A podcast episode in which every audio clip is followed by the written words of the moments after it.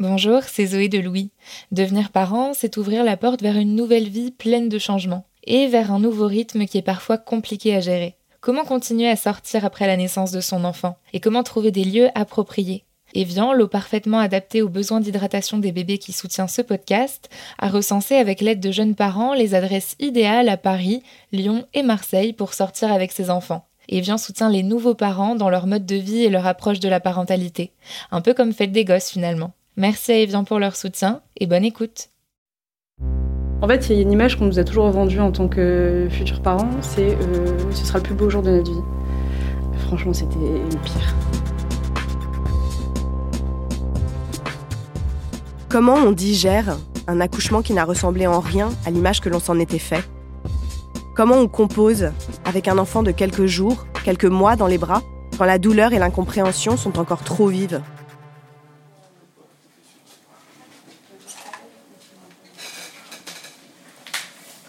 J'ai accouché le 16 mars 2021 à Paris. Je suis arrivée un lundi matin pour un déclenchement en deux étapes qui devait se dérouler sans encombre. Je ne devais surtout pas oublier mon iPad pour regarder des séries en attendant que le travail se fasse. J'y suis allée la fleur au fusil.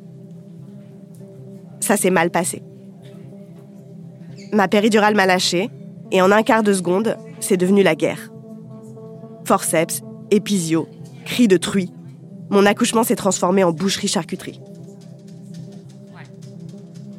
Dans les jours qui ont suivi, je me souviens d'un immense sentiment de colère. Je me refaisais la pousser en boucle. Pourquoi ma péridurale n'avait pas fonctionné? J'ai raconté à mon entourage, mais personne autour de moi ne sait vraiment comment fonctionne une péridurale, ce qu'est un ballonnet de déclenchement, et à quoi ont ressemblé ces 18 minutes d'effort expulsif. C'est dur d'accoucher? Ça fait mal? C'est-à-dire, ça peut être long, oui, et tu peux souffrir. Oh ben non, alors non. Et à la maternité où j'avais donné naissance à mon fils, personne, malgré mes demandes répétées, n'a pu m'expliquer ce qui s'était passé. Les médecins étaient désolés que j'ai souffert, mais je n'ai jamais compris pourquoi j'avais souffert.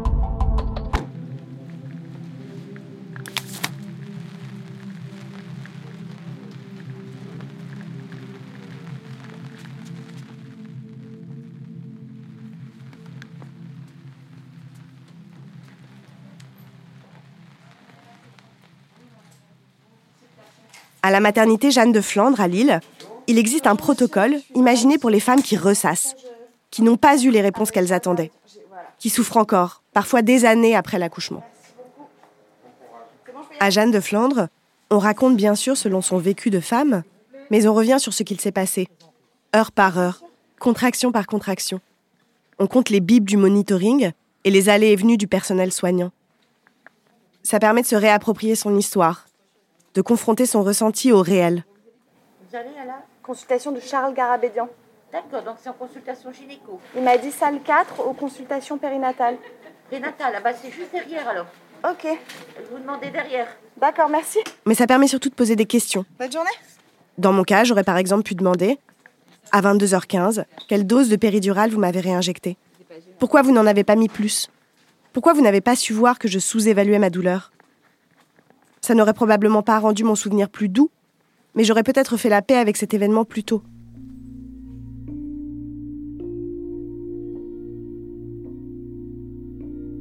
Euh, je suis le professeur Charles Garabédian, je suis euh, gynécologue obstétricien au CHU euh, de Lille. Donc moi, je suis Catherine Duverger, je suis sage-femme à Jeanne de Flandre depuis euh, l'ouverture, puisque j'ai été diplômée en 95. Victoire Vénard, je suis psychiatre euh, ici à Jeanne de Flandre sur la maternité, principalement référente en anténatal. Je suis là. Bonjour. Bonjour, ça va L'enfer, hein Merci. Bah, c'est. Ouais, un petit peu, mais c'est pas grave. Parce que moi j'ai en vélo en plus donc. euh, Vous êtes venu en vélo sous cette pluie? Ouais. Je suis allée à Lille, où il pleut évidemment, pour vous faire découvrir cette maternité où l'on peut revivre son accouchement par les mots, pour le comprendre et mieux l'accepter. Ah ouais, bien sûr. Vous allez entendre les soignants, mais surtout le récit de deux femmes, Ataouia et Sarah, pour comprendre à quoi ressemblent ces consultations postpartum. Je suis Marine Revol, bienvenue dans Fête des Gosses. Fête des Gosses Fête des Gosses Fête des Gosses. Des Gosses Ouais, euh, Fête des Gosses. Fête des Gosses. Fête des Gosses. Donc ici, à Jeanne de Flandre, on peut revenir trois mois, deux ans, et même 20 ans après son accouchement pour essayer de trouver des réponses. Celui qui en est à l'initiative, c'est le professeur Charles Garabédian. Bonjour. Excusez-moi, hein, entre le temps de se sécher et puis le temps que. Tout, merci. Vous êtes toujours ok pour que Madame Revel euh, soit là? Bon, parfait.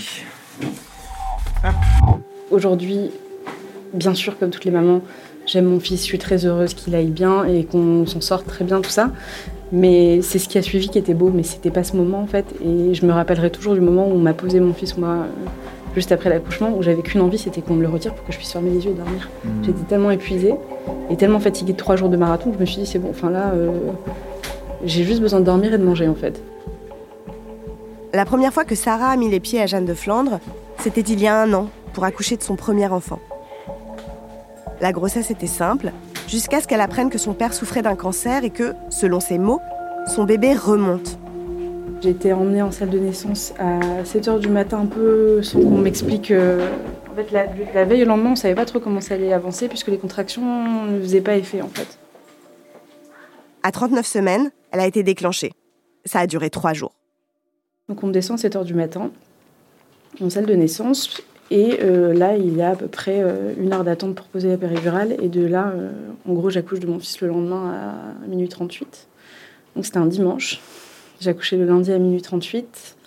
Je me suis sentie très seule. J'ai eu l'impression que les équipes de l'hôpital étaient plutôt absentes ce jour-là, en tout cas pour moi.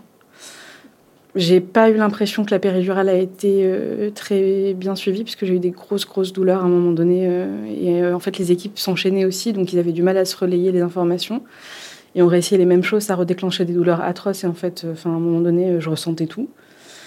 J'ai fini en, fièvre, en- enfin, je vomissais. Enfin, c'était juste, voilà, bébé était en tachycardie, ça se passait pas bien. On m'explique que sur la fin, on peut me proposer éventuellement une césarienne d'urgence. Je le prends super mal parce que ça fait trois jours que je suis là et qu'on m'a, assuré que justement c'était pour éviter ce genre de situation. Donc non, hors de question, je vais sortir bébé naturellement. Et on me propose du coup de pousser pendant 30 minutes et voir si là il y a possibilité de m'aider en fait parce qu'il n'était vraiment pas encore assez bien descendu. Donc là je pose 30 minutes. On m'explique que c'est faut s'arrêter là et qu'on va utiliser le forceps en fait. De là, le forceps est utilisé euh, pour sortir mon fils. In extremis, en fait, on, on- évite la césarienne.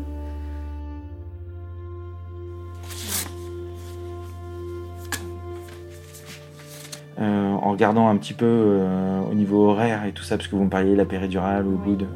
Euh, au niveau horaire, euh, je reprends votre, votre ancien dossier. Hop. Je le tourne vers vous. Donc en fait, vous êtes arrivé en salle, oui, c'est ça, vers à peu près, je pense, 7h30, 8h30, avec la pause de la, de la péridurale à ce niveau-là. On voit que au tout début, ça a été efficace, puis que rapidement, en fait, vous avez eu euh, à nouveau des douleurs, puisque on voit que quand on vous demande votre douleur, vous étiez à 6 sur 7, et qu'à ce moment-là, donc, on a appelé euh, l'infirmier euh, anesthésiste, hein, c'est ça, Iliad, voilà, pour qu'il puisse gérer. On voit que ce qui vous a fait, ça vous a permis de vous soulager pendant plusieurs heures, puis à nouveau, vous avez eu des douleurs. hein. Et vous voyez, on voit qu'à ce moment-là, on rappelle euh, l'infirmier anesthésiste qui réinjecte, ça vous soulage, sauf si on a toute fin du travail. Voilà, où c'était horrible. Vous, euh, en fait, c'est marqué, euh, vous aviez des douleurs à, ce moment-là à 10, qu'on rappelle donc euh, l'infirmier anesthésiste à, plusieurs euh, reprises pour qu'ils essayent de corriger un petit peu et on voit qu'à la toute fin où vous êtes un petit peu mieux soulagé. Et donc après là, on voit que le, le col, donc au départ, comme sur un déclenchement, il reste un petit peu identique pendant les trois premières heures. Et puis, ça finit par s'ouvrir à peu près un rythme tout à fait euh, habituel, on va dire, hein, euh, de à peu près 1 cm par heure, avant que sur la fin, il reste euh, à peu près 3 heures, en fait, euh, un petit peu haut, voilà, au même stade. Je pense que c'est là où s'est posé la question. Évidemment, j'étais, j'étais pas là, et mais c'est là où s'est posé la question entre euh, faire une césarienne ou essayer de vous faire pousser pour vous faire accoucher par, euh, par, les, voies, euh, par les voies naturelles. Voilà, puis ensuite, euh, donc la naissance de Zayn. Zayn, hein, ouais. Donc il faisait 3 kg 875, qui est un poids généreux à 39 semaines d'aménorrhée. Est-ce que vous avez des questions par rapport à, à ça, par rapport à... Après l'accouchement, Sarah souffre de complications. Elle a mal au niveau des hanches et découvre qu'elle a probablement eu une déchirure responsable d'incontinence anale, plutôt handicapant. Elle estime ne pas avoir été écoutée par les équipes soignantes, pas entendue dans sa douleur. C'est des choses, c'est plein de petites choses comme ça en fait. C'est j'ai mal, mais c'est normal, c'est tout à fait normal. Maintenant en fait, je vous dis vraiment que j'ai mal, j'arrive pas à soulever mon bassin. J'étais sous tramadol pendant cinq jours, j'arrivais pas à me lever sans tramadol. Je rentrais chez moi, enfin, j'arrivais pas à me retenir. Et même au moment où je suis venue à l'hôpital pour rencontrer la gynéco pour euh, pour voir ce qui devait se passer par rapport à mon incontinence, elle m'explique que donc en fait j'ai une vidéo de mon accouchement que je, elle me demande si j'ai filmé. Enfin voilà, on lui et elle se voit dessus. Donc on la regarde ensemble, enfin elle la regarde parce que moi je suis incapable de la regarder. Et elle me dit bah justement moi j'étais là ce soir-là et pour tout vous dire, je me... en tout cas ça m'a pas marqué en fait. Pour moi c'était pas un accouchement compliqué.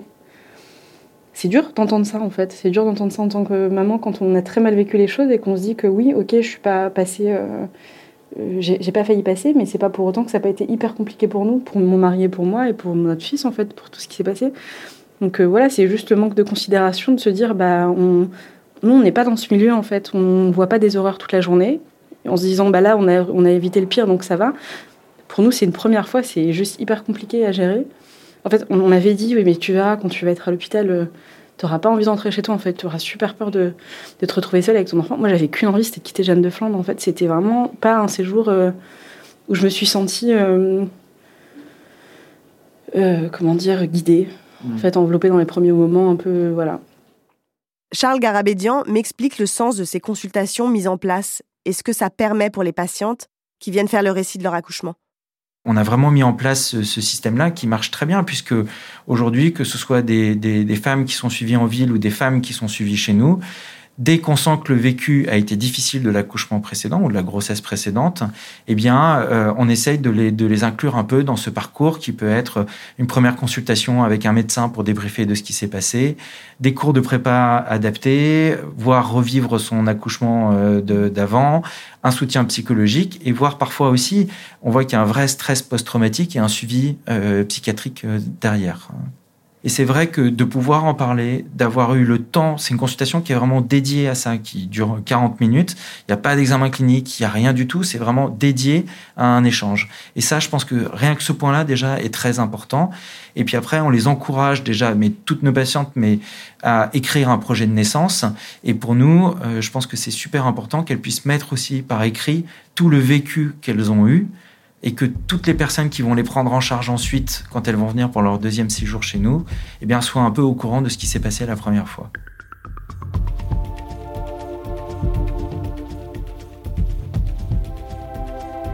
Lorsque l'on a eu un premier accouchement traumatique, le projet de naissance du suivant est une des façons de se réapproprier le premier, de reprendre un peu de pouvoir.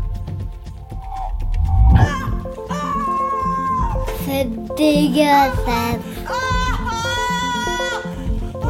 Euh, ouais, vraiment, c'est dégueulasse.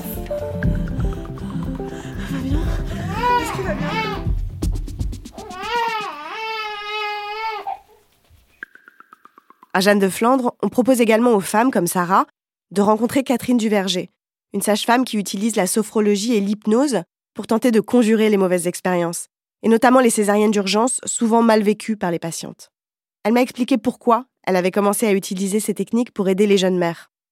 Je me rendais bien compte qu'il euh, ben, y avait euh, parfois des mamans qui voulaient euh, fuir la maternité, vite partir. Et en fait, souvent, c'était dans un contexte justement de vécu un peu difficile pour elles. En fait, une césarienne en urgence, des choses assez brutales et fortes. Et je leur proposais de revivre donc leur accouchement d'une façon différente, puisque quand on est dans cet état un peu de conscience modifiée, eh bien, on arrive à refaire le schéma, le déroulement du vécu, mais d'une façon un petit peu externe. Alors déjà aussi, je leur, faisais récupérer, car en fait, je me rendais compte que ces patientes, elles étaient exténuées. En fait, quand elles ont vécu euh, cet événement, eh bien, c'est tout simplement une peur immense.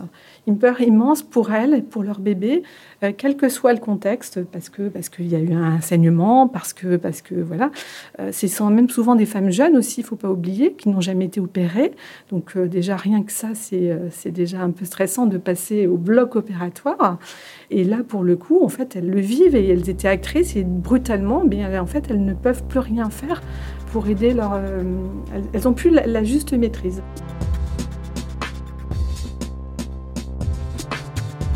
Selon elle, la peur crée un état de sidération chez les patientes, et donc parfois des blackouts. Son but, c'est de dégeler cet état de sidération, de mettre des mots sur leur vécu, verbaliser que leur peur était légitime et qu'elles s'en sont sorties, pour leur permettre de passer à autre chose. Lorsqu'elle propose aux patientes de revivre leur accouchement, la sage-femme les met dans ce qu'elle appelle un état de sophro-hypnose pour provoquer dans un premier temps une détente corporelle. Et puis après, je vais leur proposer, euh, sous forme d'image, en tout cas dans, ce contexte-là, euh, de leur refaire vivre euh, la traversée qui va leur faire devenir, passer de l'état de femme à l'état de mère. Et souvent, ben, j'avais pris l'image symbolique d'un bateau. et puis, ben, le bateau, il va passer donc d'une rive à une autre pour la faire devenir mère. Et puis, ben, comme dans la vie, parfois il y a des tempêtes.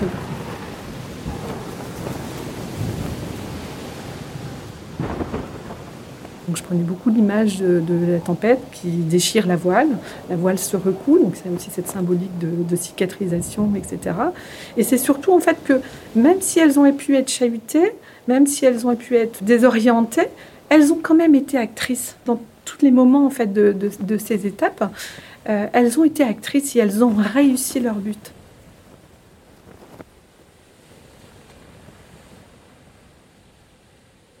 Ce jour-là, à Lille, j'assiste à une deuxième consultation, celle d'Ataouia. Elle a accouché au centre hospitalier de Tourcoing, à une vingtaine de kilomètres de Jeanne de Flandre. C'est de là qu'on l'a transférée, sans son bébé, dans le service du professeur Garabédian, après un thrombus vaginal, c'est-à-dire un caillot qui se forme au niveau du vagin et qui a provoqué une hémorragie. 20 km, c'est long quand on est seul, allongé dans une ambulance. Son mari aussi s'est retrouvé seul, son petit bébé dans les bras, sans avoir aucune information sur l'état de santé de sa femme. Pour éviter une deuxième séparation, son prochain accouchement est prévu ici, à Jeanne de Flandre. Et ce jour-là, ils sont deux, ce qui est déjà inhabituel, à assister à la consultation. Enfin trois. Ils s'excusent, ils ont dû venir avec leur fille, faute de solution de garde. Euh, en fait, à l'accouchement, tout se passait bien. J'ai commencé à pousser le bébé ne descendait pas, mais je continuais à pousser. Et euh, il y a un moment où, euh, où c'était compliqué. Euh, ils m'ont dit on, ça fait au moins 20 minutes que, que tu pousses, on va appeler un médecin. Donc elle vient, elle commence la consultation, elle fait une écho et elle me dit sa tête, elle est, elle est tournée. Elle ne regarde pas en haut, je pense. Il y avait son oreille sur le côté. Ils m'ont dit c'est pour ça en fait euh, on va pousser encore une ou deux fois et après euh, on va passer aux césariennes parce que ça sert à rien. Euh, le rythme cardiaque de la petite il commençait aussi je pense à avoir des, des, problèmes et tout.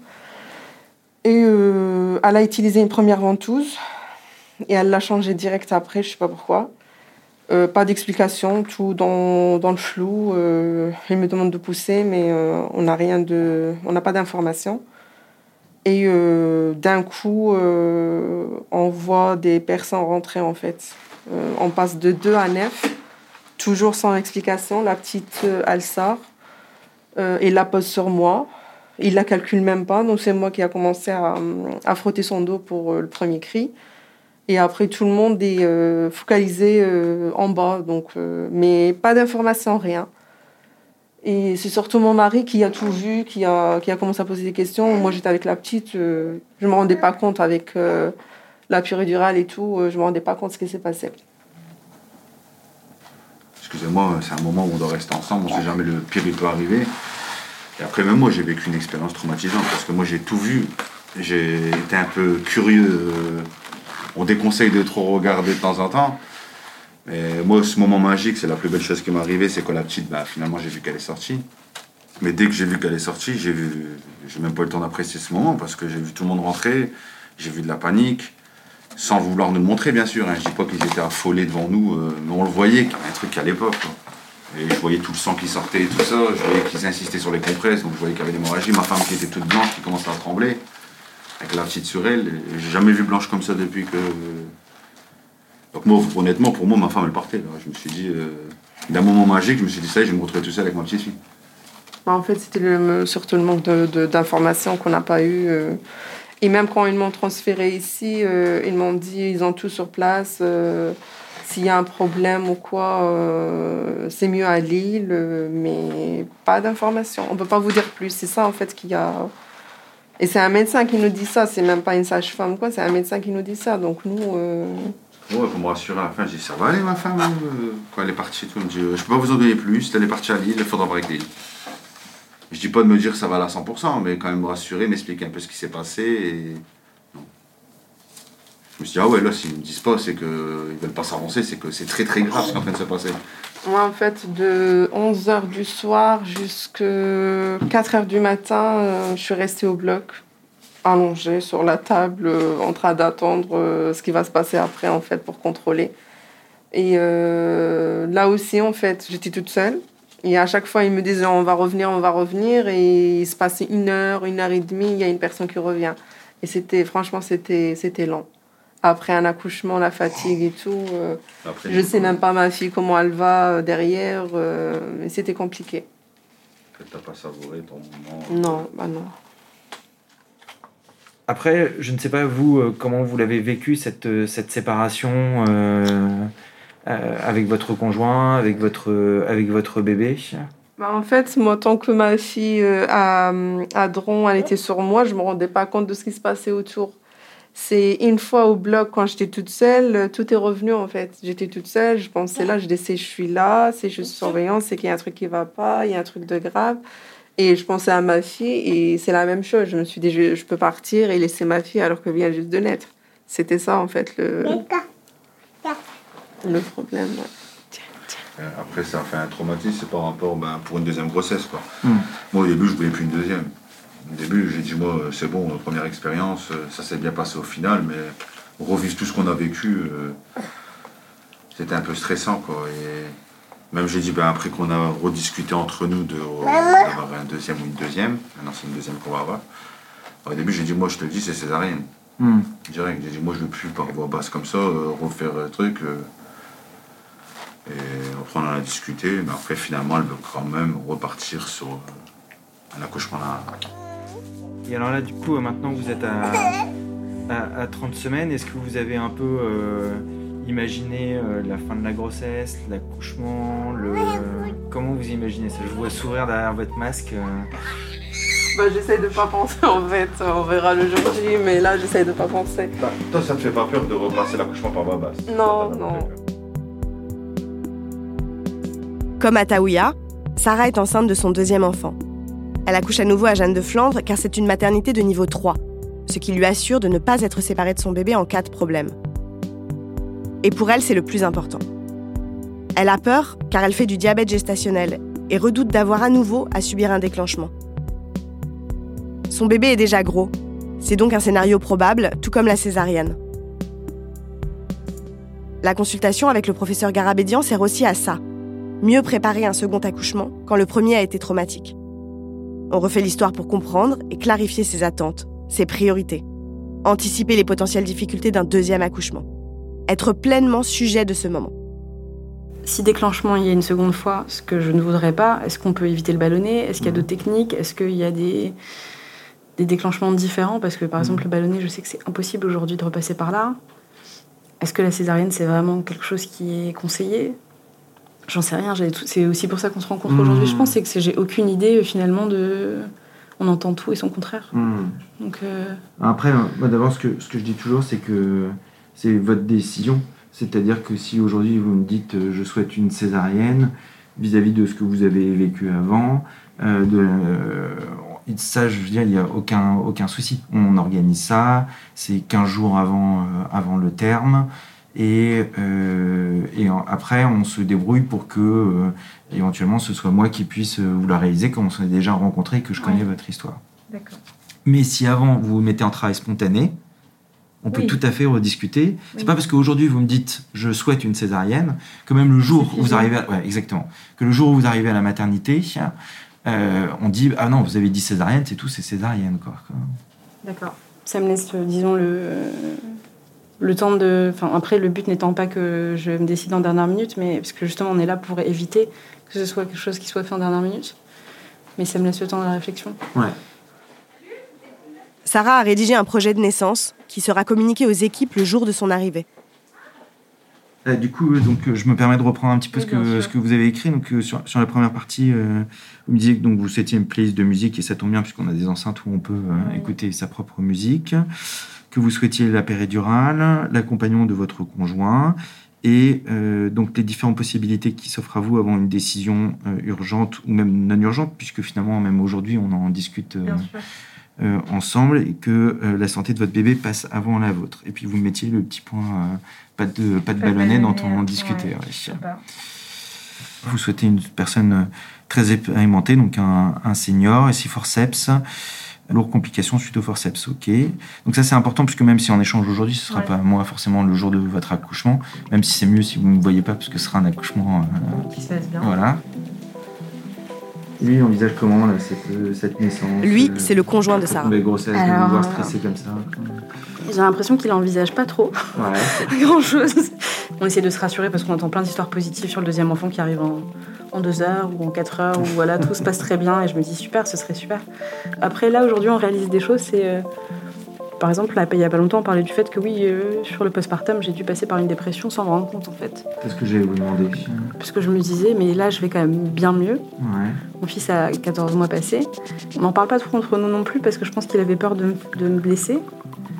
Et du, et du coup, euh, voilà, moi, enfin, je lui dis, mais est-ce que tu penses que, parce qu'on entend tellement de témoignages aujourd'hui, est-ce que tu penses que moi je suis passée par là? Il me dit, mais complètement.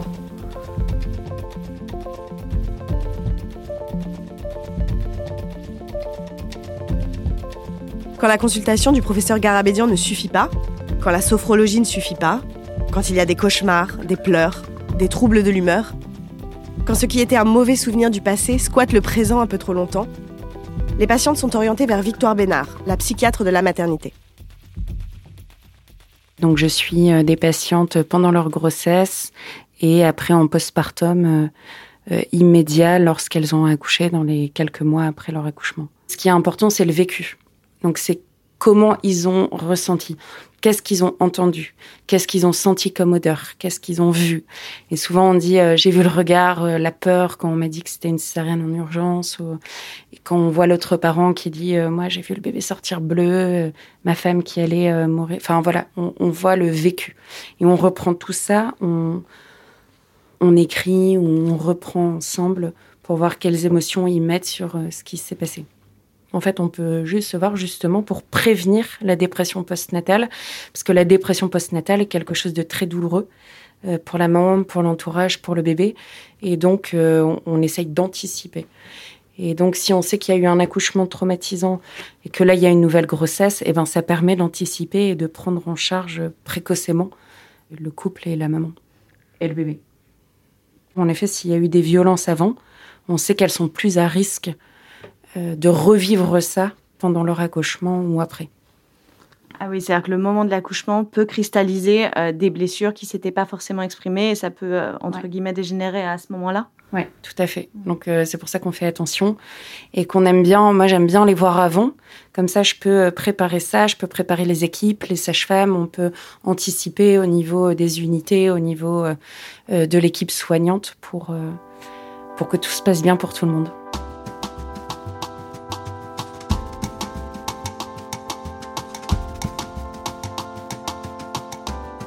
J'ai reçu un mail hier. Au moment où je boucle cet épisode, le professeur Garabédian m'écrit pour me dire que Sarah vient d'accoucher de son deuxième enfant, dans les conditions dont elle rêvait, et que ça l'a réconciliée avec l'accouchement. Est-ce que c'est parce qu'elle est revenue sur son traumatisme de la naissance de son premier enfant? Est-ce que c'est parce que c'est un deuxième? Est-ce que c'est parce qu'elle était mieux préparée? Sûrement un peu de tout ça, et un peu de chance aussi.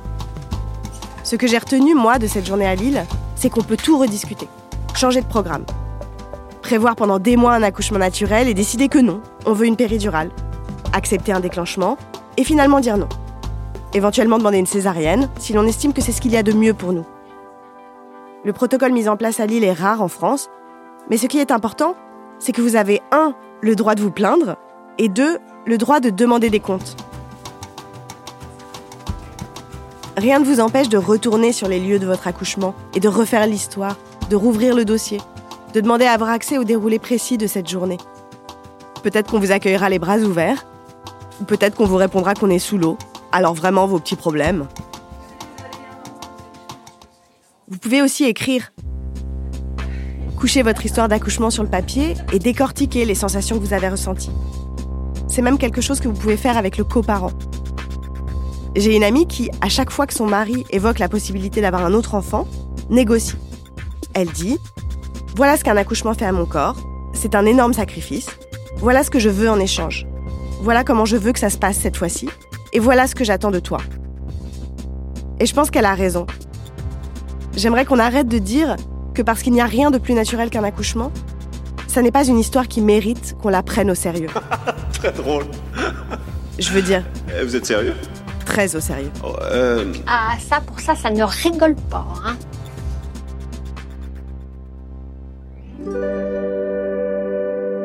Je suis Marine Revol et vous venez d'écouter Fête des gosses au CHU de Lille. J'espère que ça vous a plu et que vous aussi vous aurez la possibilité de réexaminer votre propre histoire.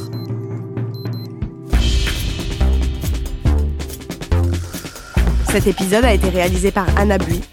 La musique a été composée par Jean Thévenin. Si vous aimez ce podcast, dites-le nous avec plein d'étoiles et de commentaires et envoyez-nous vos questions et vos remarques à hello@louismedia.com.